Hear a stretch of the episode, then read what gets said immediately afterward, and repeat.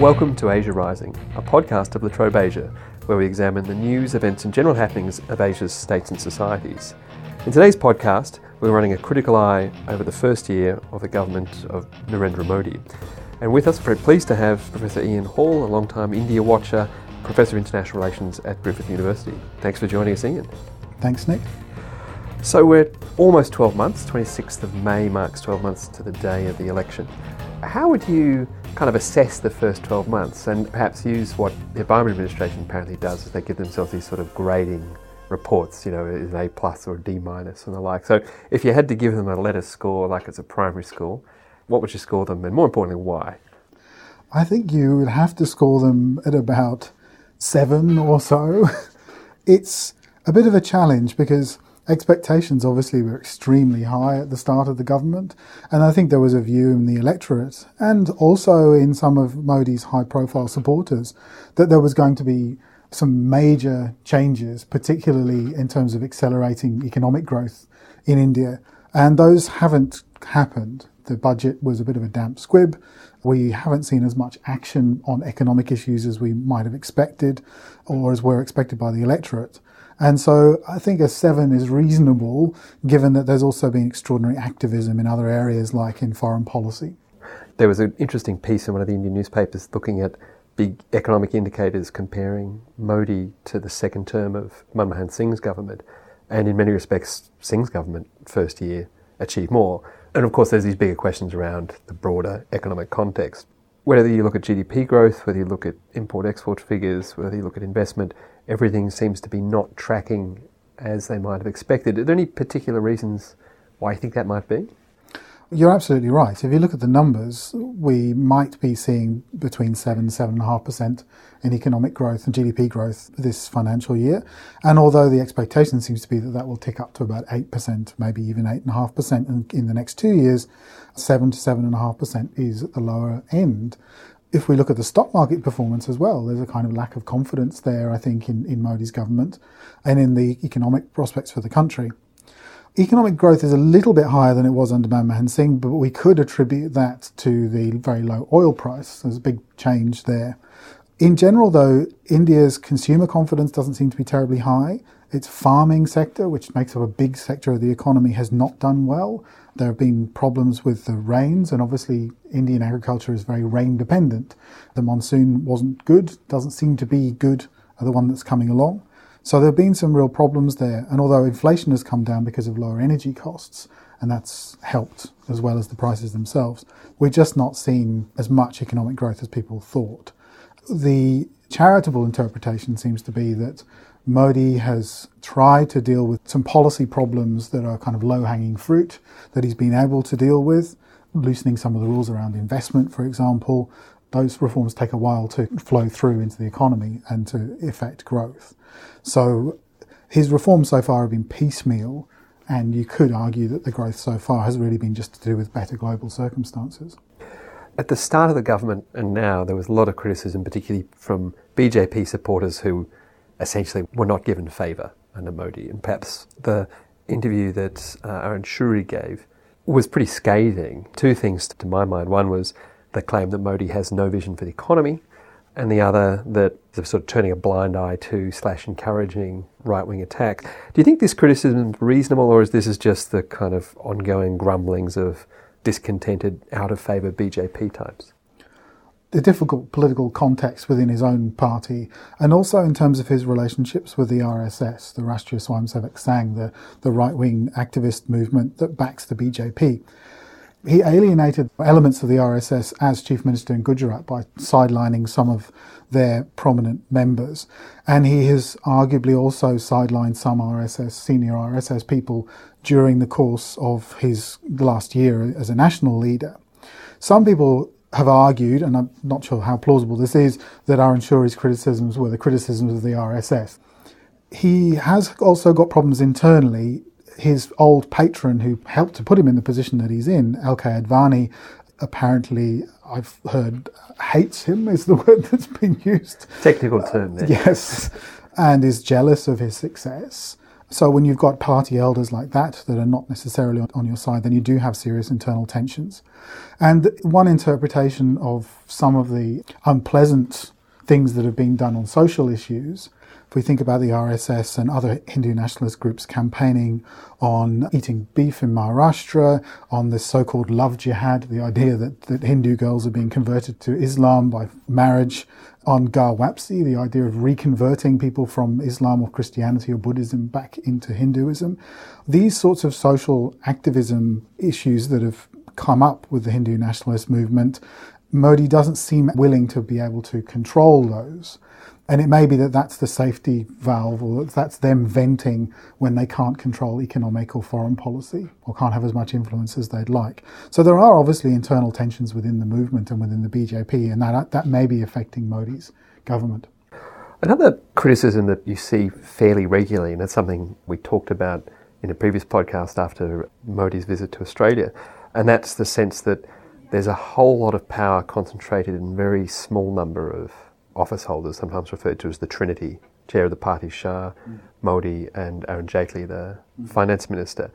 Do you think that criticism is fair? Is big decisions are made by a very small number of people, or again, is this people chucking rocks? It is clearly the case that Modi wants to rule like a, a, chief executive. He wants to have a board around him of both public servants and politicians that are supportive of his agenda. And he believes that having a team that's loyal to him and competent, and, and their competence has been tested by him, is important. And he used that approach in Gujarat to great effect. And he takes a great interest in how public administration is done and how change is effected within governments. It's also the case, though, that Indian government tends to be highly personal. Nehru's government was highly personal. He didn't often trust or rely upon many of his ministers, and the same was true of almost all of his successors. Uh, it tends to be much more like personalised government, where particular public servants who are loyal to the prime minister tend to be those that are making the decisions and pushing change. So, partly he's just governing within an Indian tradition, partly he has centralised because he likes this more corporate CEO form of government in such a big country where you've got so much to do, do you reach that basic information overload problem where you just can't possibly be across everything because if you're trying to be the CEO that pulls the levers, when there's so much to do, you just run out of time, run out of information. That's right to some extent, but Modi's kind of come up with some ways of dealing with that problem by all accounts. That he asks his public servants to distill their thoughts on a particular topic down to only a few PowerPoint slides and then present them to him in a very short space of time. He seems to control meetings very effectively and he seems to know what sort of information he wants. He also asks his public servants not just to brief him on the problem, but to give him solutions and trusts them then in, in those solutions. So the story seems to be that he deals with those problems of information overload and of the of the sheer weight of problems that India faces by bringing in competent, trusted lieutenants and then empowering them and showing his confidence in them and trying to get them to solve the problems rather than pushing everything upwards. There's a tendency in all bureaucracies, and there is a tendency in Indian bureaucracy to push up difficult issues to the top, to not take responsibility for those issues. We know that when Modi was running Gujarat, he said publicly and he said privately to his public servants, he wanted them to take responsibility. And if they made mistakes, that he would back them so long as they were trying to correct those mistakes. Now, there's some spin around that, of course, but this seems to be good management technique and quite self-conscious on Modi's part. The perception may be that politically there's this small group of people making decisions, but actually he's focusing much more on public administration and bureaucracy and perhaps sidelining the cabinet, which may not necessarily be a bad idea, and empowering in that respect. Want to move to how he's travelling politically in the country because I think casual observers of Indian politics might have been astonished that about six or eight months after this whopping electoral victory, his party goes and loses in the capital city in Delhi late last year. Firstly, what accounts for that? And then secondly, how's he doing? Is that indicative of how he's travelling or is that a very peculiar situation in Delhi? I think my view is that it's a very peculiar situation. Obviously, you can attribute some of that election loss to some dissatisfaction with the way that Modi's government had travelled in the first few months. The other thing to say is that Delhi, like a lot of national capitals, is an unusual city.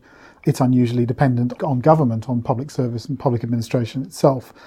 As we know from other such cities, they tend to be more left leaning rather than right leaning cities.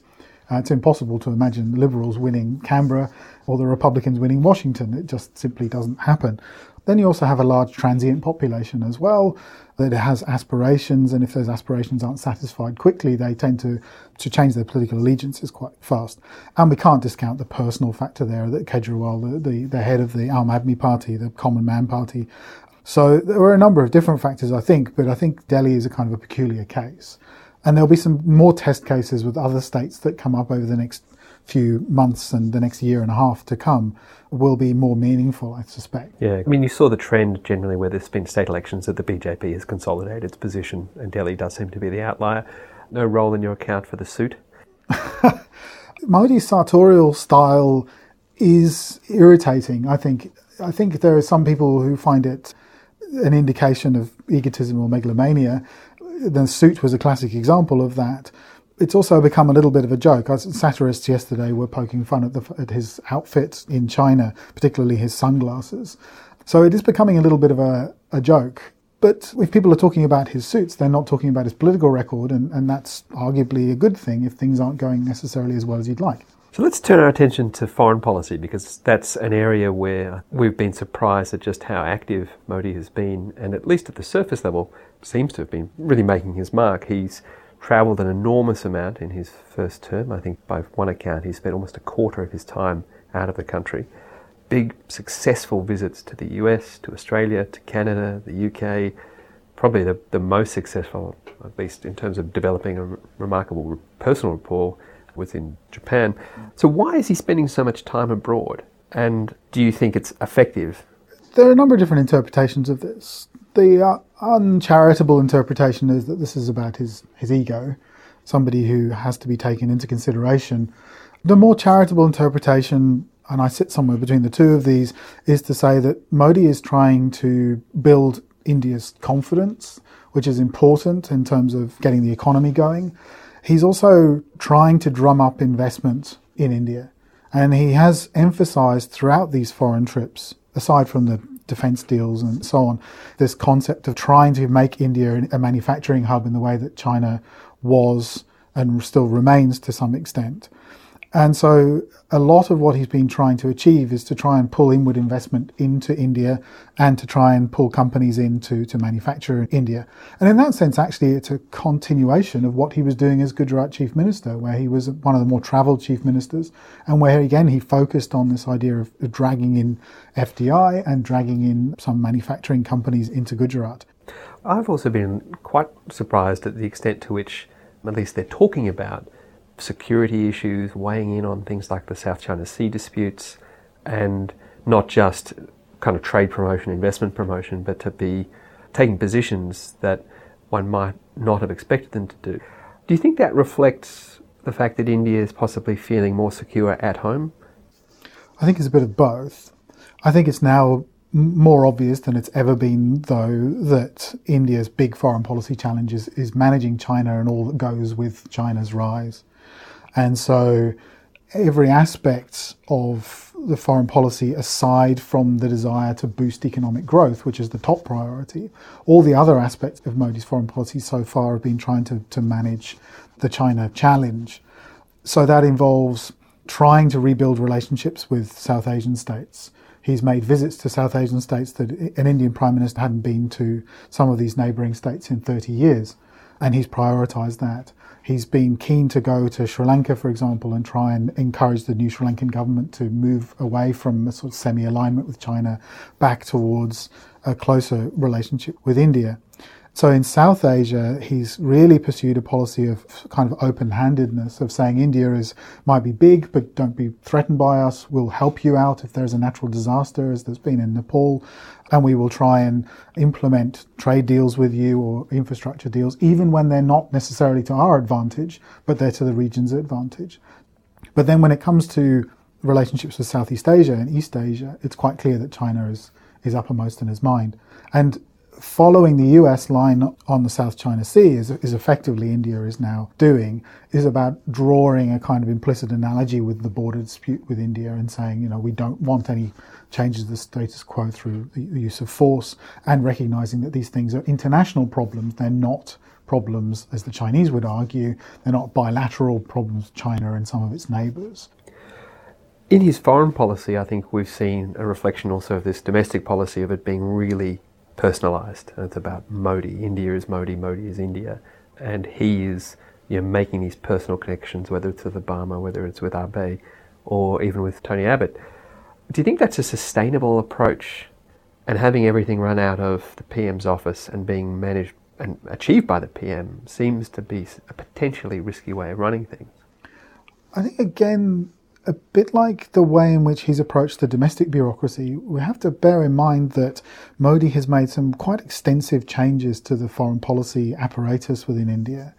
Bringing in Ajit Doval as a former intelligence chief, head of the intelligence bureau in the past, as the national security advisor, broke a an almost unbroken tradition of having Ministry of External Affairs officers in the position of the National Security Advisor. Replacing the Foreign Secretary, the head of the Ministry of External Affairs, with S.J. Jaishankar, who was former ambassador to Washington, replacing that post just after the Obama visit to India in January, was a, also a very significant move. Jaishankar is extremely competent, very smart, but doesn't lean towards the Chinese as some in the MEA do, and takes a, a, much more realistic view of international politics. Some would say quite cynical view. In fact, some of his interviews have been extremely Machiavellian. Yeah, fairly old school realist in his approaches. exactly.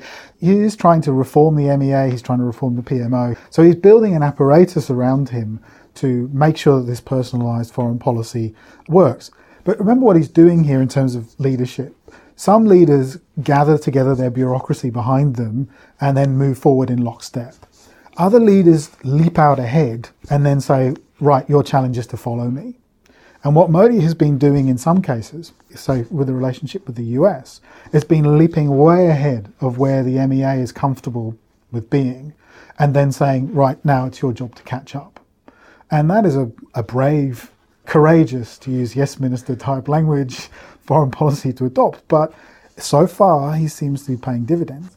Which I guess brings to the question of ambition and capacity that's always dogged Indian foreign policy. Do you think under Modi, India is going to be able to match its ambition and these markers that it's laying down with resources, with its capacity? Because that seems to be a perennial problem. What's your sense as to the ability to deliver over the longer run? The Indian elite understand, and Modi understands, that only through sustained economic growth over a 20 year period can India really have the kind of weight in international affairs that it wants. I think they're pretty realistic about that. I think that the leaps that have been made, they're gigantic leaps in terms of Indian perceptions, and they're gigantic leaps in terms of changing the way that India behaves. But the deals that were done when Obama visited India were small change, really, compared with some of the others that the Chinese have done with other states in the region. So there is a limit to the ambition as well. I think the style is very bombastic and brash. It's very different to Manmohan Singh. And so it sometimes creates the impression that the ambitions are running way ahead of the capabilities. But I suspect that Modi understands that part of this is a confidence trick it's not a criticism. Sometimes confidence tricks pay off in international politics. But also, part of it is about trying to build that confidence which is necessary to build India into the kind of uh, economy that it needs to be if it's going to support an ambitious foreign policy. And remember, too, just the last thing on this is to say where Modi has pushed and not got anywhere, he's just stopped relationship with Pakistan, for example, he tried to put his hand out to Nawaz Sharif uh, right at the beginning of his government. He really got nowhere with Pakistan, and so he gave up. Same thing goes with SAARC. I think they're pretty realistic about SAARC. They don't think that this regional cooperation is going to advance pretty quickly. So Modi goes in, exhorts everybody to act, but knows that action will be slow again, I, I, think that we can be reasonably confident that Modi is competent in this space, much more competent than perhaps we thought he might be, given that he had no experience of foreign policy before he became into being Prime Minister. All right, I think that's all the time we have. Thanks for joining us, Ian. Thank you very much, Nick. You've been listening to Asia Rising, a podcast of La Trobe Asia. Um, if you like this podcast, you can subscribe to it on iTunes and SoundCloud. You can follow Ian Hall on Twitter at Dr. Ian Hall or me at Nick Bisley. Thanks for listening.